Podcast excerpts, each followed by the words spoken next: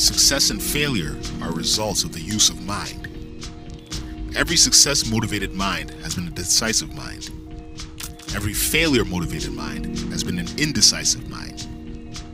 Only the dreamer who acted with decision on his dream brought forth something new and valuable. It takes as much hard mental work to fail as it does to succeed. Failure is actually a success negative. It is a result of consistent negative patterns in the subconscious mind. Worry always begets indecision. Your only tools in life are your mind and emotions.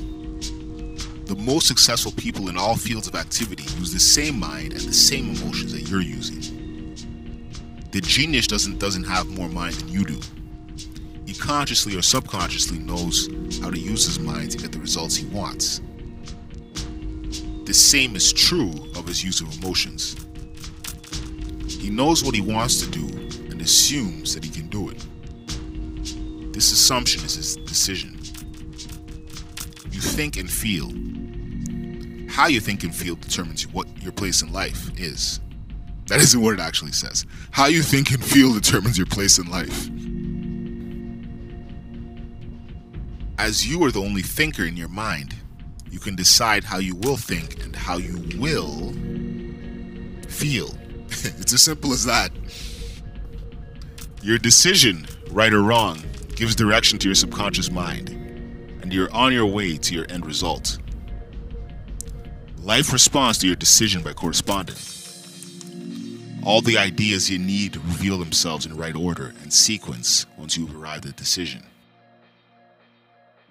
Every important event in your life has taken place because of a decision made by you or by someone else. Review some of these important times in your experience, and you will note the truth of this statement. No great event happens by chance. It is caused by the decisive thinking of a person or persons. A decision alerts the subconscious energies that a sound and solid idea is being accepted by the conscious mind. Upon that acceptance, the law of consciousness acts and a new event or situation is born. Indecision is actually the individual's decision to fail. Many people are indecisive all their lives from the cradle to the grave. They annoy relatives, friends, and business associates with the constant questions quote unquote, tell me what I should do. Their subconscious indecision pattern is strong and clear. They seem powerless to break it. They can, but they don't know that they can. Also, they don't realize how disastrous this indecision pattern can be. Usually, this pattern is subconsciously established in the first six years of life. Parental domination or a similar home situation does not permit the child to make his own decisions. This overprotection initiates the lifelong habits of dependency upon other people to solve his problems. Stop asking for advice. The chronic advice seeker is a sorry soul. The inability to accept the responsibility of running your mind may well be the major sin of life. It is a pattern that can be broken. I have known many people who have done this. Not easily, but with wise counseling, they saw themselves in a new light. They accepted the first principle of individuality, which is self determination. Freedom of mind, action is your birthright. It remains your latent potential if you are an indecisive person. It can always be activated. You were born to be you, your consciousness is fully equipped to express you. But you have to realize that you can be you.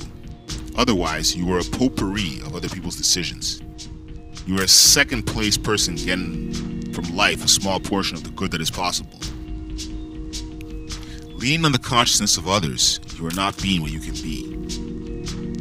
Eating three meals a day in a restaurant won't make you a cook. Not until you enter your own kitchen and use its equipment when you start to cook. The first results may not be very inspiring, but at least you're now cooking. All intelligence abides in your consciousness and awaits your call upon it. You may say you don't know what to do, but at the center of your mind is the clear decision you should make. It's right there. It can be found instantly when your mind turns to it. Quote unquote, seek and ye shall find.